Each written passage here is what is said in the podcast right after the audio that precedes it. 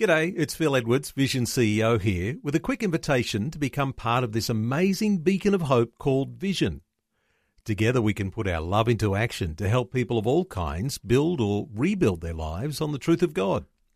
Please consider the part you can play during our upcoming Visionathon appeal, remembering that it's your support that makes Vision possible, including this podcast.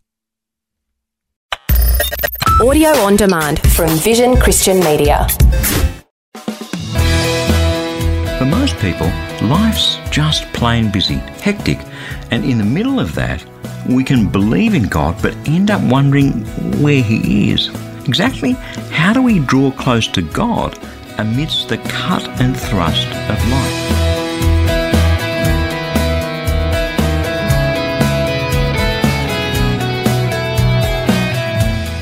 I'm Bernie Diamond, and thank you so much for joining me again on Christianity Works.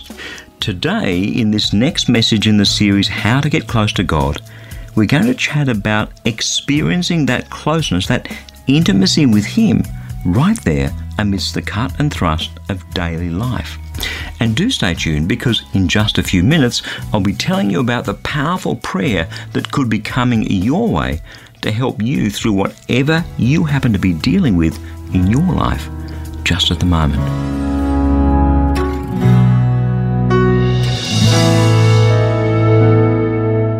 Well, we're in the middle of a series that I've called How to Get Close to God. And there's two parts to that, I guess the theory and the practice. The theory of some of the things that we have to know about God, if, if you can call that theory. And we looked at that a couple of weeks ago on the program. And the most important thing is, is that He has this amazing passion to be close to you and me, to be close to us we can have things not going so well and we slip into this thinking, which is quite wrong, very wrong, that God just wants to punish me. God could never be interested in me. God's word says this God yearns jealously for the Spirit that He has made to dwell in us. Draw near to God, and He will draw near to you. Humble yourself before the Lord, and He will exalt you. You can read that in James chapter 4, verses 5 to 10. I want to encourage you to remember that verse every time things are tough and out there in the cut and thrust of life because that's the reality, not some quiet, super spiritual existence. We all have a life. I have one, you have one. And out there in this thing we call life, that's where we forget about the heart of God. And we revert back to this vague notion of some distant and disinterested God. For most people these days, life is pretty hectic. Family and work and mobile phones and email and taking the kids here and running them there and somehow we, we just seem to be working longer and playing less. And while life can be filled with possibilities and opportunities some days there are tensions and stresses. There just are. And somewhere in the middle of all that we get to wondering well where's god today I wonder if he's going to show up. But it's only a fleeting thought because we're so busy running late at work again, we wonder, will I make it home in time to get the kids off to football practice? Our minds are so focused on this stuff that we're involved in, here and now. Then you get to the end of the day and you feel drained and you wonder, how come God didn't show up today? What's the matter with me? Isn't He interested? What do I have to do to get close to God? Ever been there? I have. In fact, I used to be there almost every day and when that's the reality of our lives, we can get to thinking, well, that's just the way it's going to be. We accept this distant, fleeting, every now and then kind of relationship with God, forgetting completely the words that Jesus prayed for you and me just before he was crucified. Words that tell us what lay behind his decision to take that road of crucifixion. You can read this in, in John's Gospel, chapter 17, beginning at verse 20. So grab a Bible if you have it. He says, My prayer, Father, isn't for them alone. I pray for all those who will believe in me through their message. In, in fact, Jesus is talking about you and me.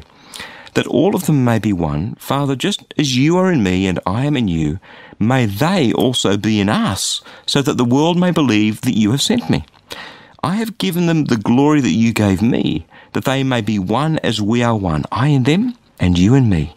May they be brought to complete unity to let the world know that you sent me and have loved them even as you have loved me. Father, I want those whom you have given me to be with me where I am, to see my glory, the glory you have given me because you loved me before the creation of the world. You see, that's why Jesus went to the cross, so that he could be one with you and me, so that we could be with him where he is. Can there be any greater love than that? Jesus has a passion for closeness. And when we look at Jesus, we see God. That's what he said.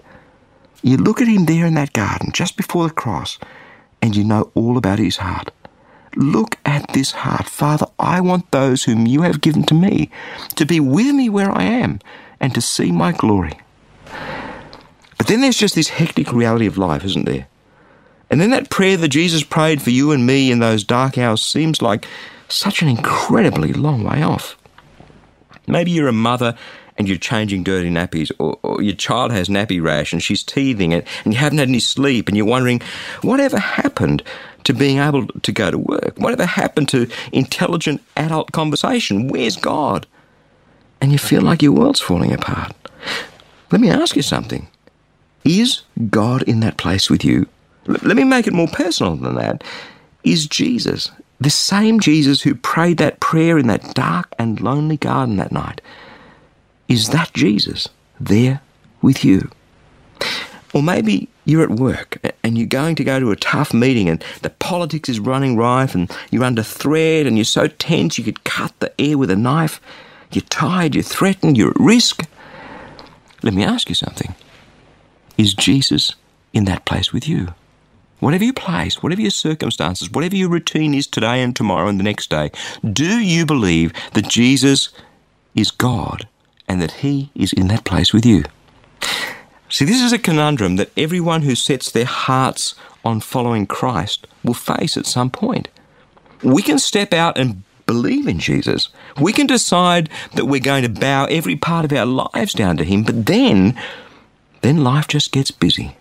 Very busy and we have an amazing propensity to focus on just the here and now, the things that we have to deal with today, and all that Jesus stuff. Well, that has to wait. Somehow we separate our walk with Jesus from our walk through life. We Westerners, in particular, are very good at that. Spirituality in one box, life in another. Jesus over there, and life over here. And so we don't experience that intimacy, that closeness with the one whom we call Lord. Frustrates the living daylights out of us. And before we know it, we're saying, ah, oh, it's just all too hard. And we acquiesce. We accept this poverty of relationship as being, well, somehow the normative Christian life. What an utter tragedy. Put yourself in Jesus' shoes for a moment. In that time leading up to his crucifixion, that dreadful, fearful, painful time, knowing what was about to happen, and the ache in his heart, and that heartfelt prayer Father, I want those whom you have given to me to be with me where I am, and to see my glory, the glory that you have given me because you loved me before the creation of the world. And so he went to the cross for you and me. How can we make such a tragic mistake? What's the answer? How do we solve this dilemma? So, how? How do we get close to someone we can't see? It's bizarre. Why didn't God make himself visible? If God is God, why is it that he's gone and hidden himself? Well, there's a reason for that. It's about giving us a free choice to love him. Imagine if we could see God. Imagine if who he is were completely visible to us. Would anybody run away from him? Would anyone turn their backs on this powerful, awesome, mighty, loving God? No, He's hidden Himself and sent us His Son and given us an invitation to believe in Him. You see, without faith, it's impossible to please God because anyone who comes to Him has to believe that He exists and that He rewards those who earnestly seek Him. That's what the Bible says in Hebrews chapter 11, verse 6. Believe and seek. Believe that He is here believe that He will do what He says He will do, and seek Him with all our hearts earnestly. To tell you the truth, in the early days, I felt a little bit silly earnestly seeking after someone I couldn't see. Yet God placed a desire, a yearning in my heart that couldn't be satisfied by anyone else but God Himself. And when I finally surrendered all to Him, when I finally laid down my life for Him, He filled me with His presence, the Spirit of God, just as Jesus promised, with a joy unspeakable. And well meaning friends said to me, Bernie, you know, it won't always feel like this. You won't always experience this sort of joy that you're feeling now. I recall being told that one day and going home angry. And I said to God, Lord, if I can't have this joy forever, then I don't want this Christianity thing. If, if I can't know you intimately all the time, then there's no point. And, and okay, there have been some tough times along the way. Absolutely, there have. But this so called sophisticated man of the world, this businessman who'd been clawing his way to the top, just decided to believe the promises that Jesus made like a little child. And since that time, I've lived my life in the joy of the Lord, a joy unspeakable, a wondrous, intimate relationship with Jesus. Do you feel that desire in your heart, that yearning in your heart today? I believe that that's exactly why we're here together right now, because He wants to fan the flame of your desire for Him today. This isn't some complex proposition.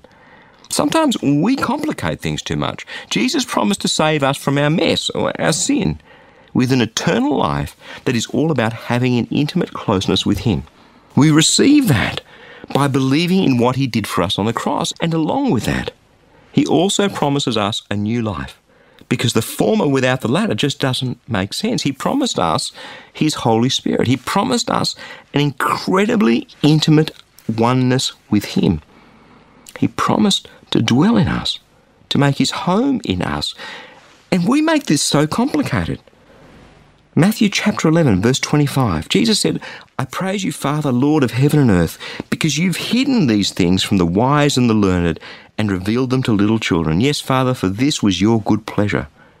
Wake up. It's time to believe that this relationship, this beautiful closeness with God, is for us here and now. That's what it means to live our lives in the promises of God. That's what we talked about in the first couple of programs of this series over these last few weeks. Let me be very plain and direct at this point. It's not enough just to believe God's promises from a distance. There can be no closeness at a distance, any more than there can be intimacy between a husband and wife who live under separate roofs. God wants us to believe in His promises right in the middle of our daily lives. Whatever's going on, he, he wants us to believe His promises to be with us and to make His home with us no matter what's going on. He wants us to believe that right now in every circumstance that we walk through in life. Good, bad, beautiful, ugly, stressful, peaceful. Jesus is in that place with you just as He is with me. And the thing that pleases God most is when we put our faith in Him and His promises.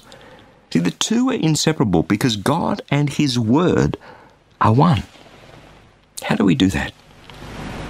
We behave what we believe. Let me say that again. We behave what we believe. Faith isn't something we tuck away in a cupboard. Pretty useless there, actually. Oh, I'll put it away for a rainy day, kind of, kind of like an insurance plan for eternity. Well, that makes it useless for here and now. But what if, what if we lived what we believed? What if we change our behaviour and act as though what we believe is true? Now, there's a radical thought. When you're changing the two millionth dirty nappy for the day, when you're facing the 50th rejection applying for jobs, when you're feeling lonely and disappointed and under threat, and we're tempted to crumble, to lash out, to do the misery guts thing, whatever it is, complain, whatever. What if we took that verse, Father, I want those whom you have given to me to be with me where I am and to see my glory, the glory that you have given me because you loved me before the creation of the world. What if you and I believed what Jesus prayed for us with the simple faith of a child.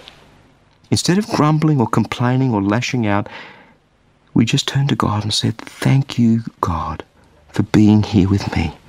Thank you, Lord, for suffering for me. I don't know what's going on here, but you do.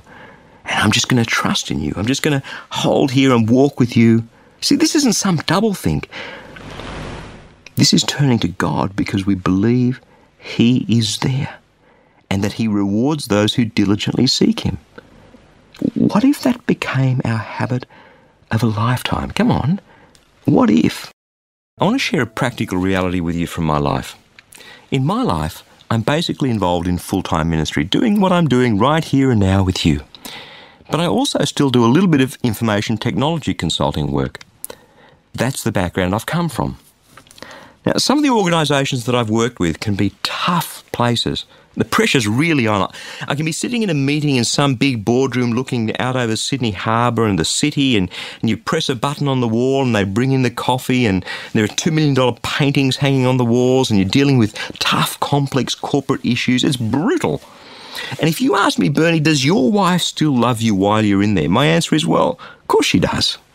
I mean, I may only be able to give her a fleeting thought in the middle of that cut and thrust, but in a split second, I can, I can picture her and think of her, and the knowledge of her love just warms my heart.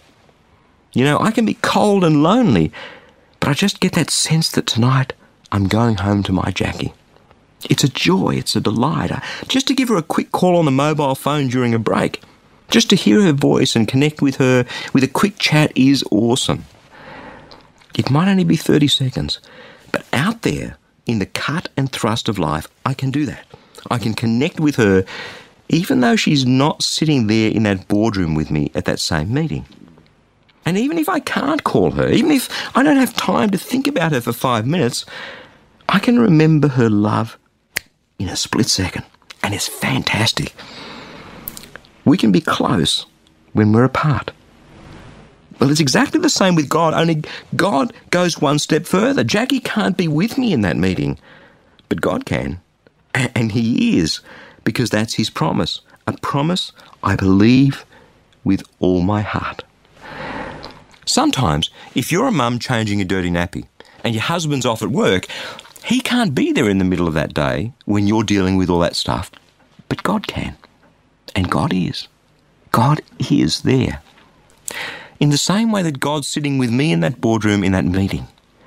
In fact, God is one big step closer than Jackie can ever be to me because sometimes I'm physically not with her, but He's always there in that room with me. And He's there not just in that room, but remember what Jesus prayed? Father, I want them to be one with us, just like you and I are one. We'll go and make our home with them. He is there in me.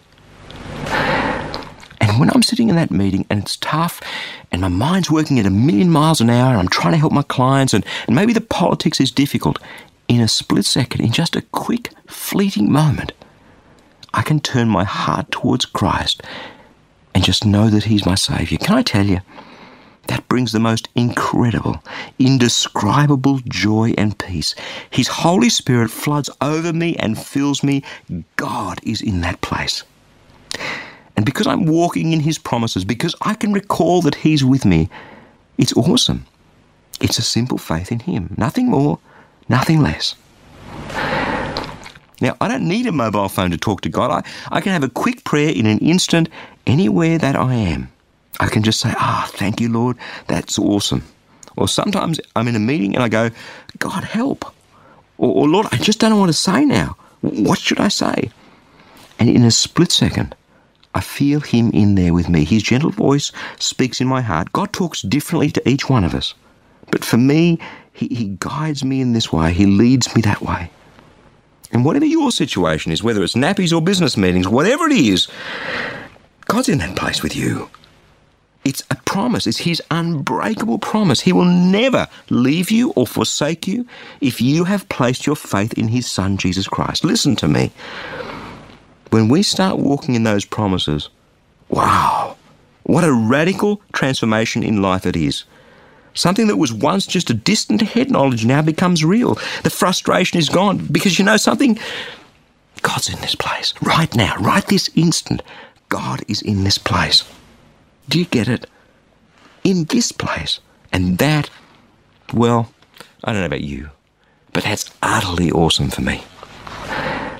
Because as we sit in the middle of what we sit, as we stand in the middle of what we stand in, as we walk in the middle of what we walk in, we can just know that Jesus Christ is with us in every place and every circumstance, and He is. For me, it's a habit. You know, habits are easy to form. Sometimes a husband and wife stop thinking about each other. That's a bad habit. When we start thinking about each other, that's a good habit. And, and, I have more stuff to do in my day than I can fit in. And I have every excuse under the sun why I shouldn't stop and just pause for an instant and look with the eyes of my soul at Jesus. Right there in the cut and thrust of life, we can experience a joy, a comfort, an intimacy, and a help that words simply cannot describe because God is there. Is this maybe a habit that you have to form? Is this maybe something that God's speaking to you about today? Remember that prayer of Jesus in that garden before he was crucified? He, in effect, was saying, Dad, you know, the reason I'm going to the cross is because I want them to know the intimacy that you and I have. I want them to be part of that. I want to be in them and, and, and have them in us. That's why I'm going to the cross. Come on, that's why Jesus did what he did to purchase that wondrous, intimate, close relationship with him. And then he sends his spirit to dwell in each one of us who believes. It doesn't get any more intimate than that. He is here, not somewhere out on the other side of the universe, not a million miles away, not down the street around the corner, right here, always. That's the promise. And to enter this promise, we need only the smallest amount of faith, not a mountain of faith, just, just a mustard seed of faith, a tiny amount of faith. That's all it takes to draw close to Jesus in the middle of life. Father, I just pray that you'd write this reality on our hearts.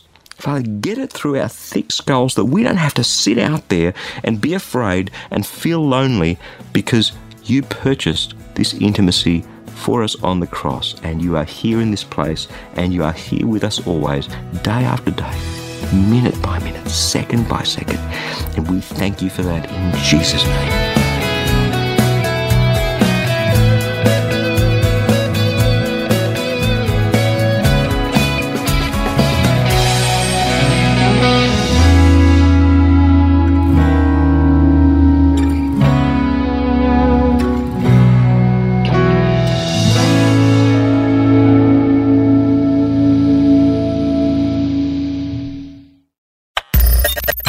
Taking time to listen to this audio on demand from Vision Christian Media. To find out more about us, go to vision.org.au.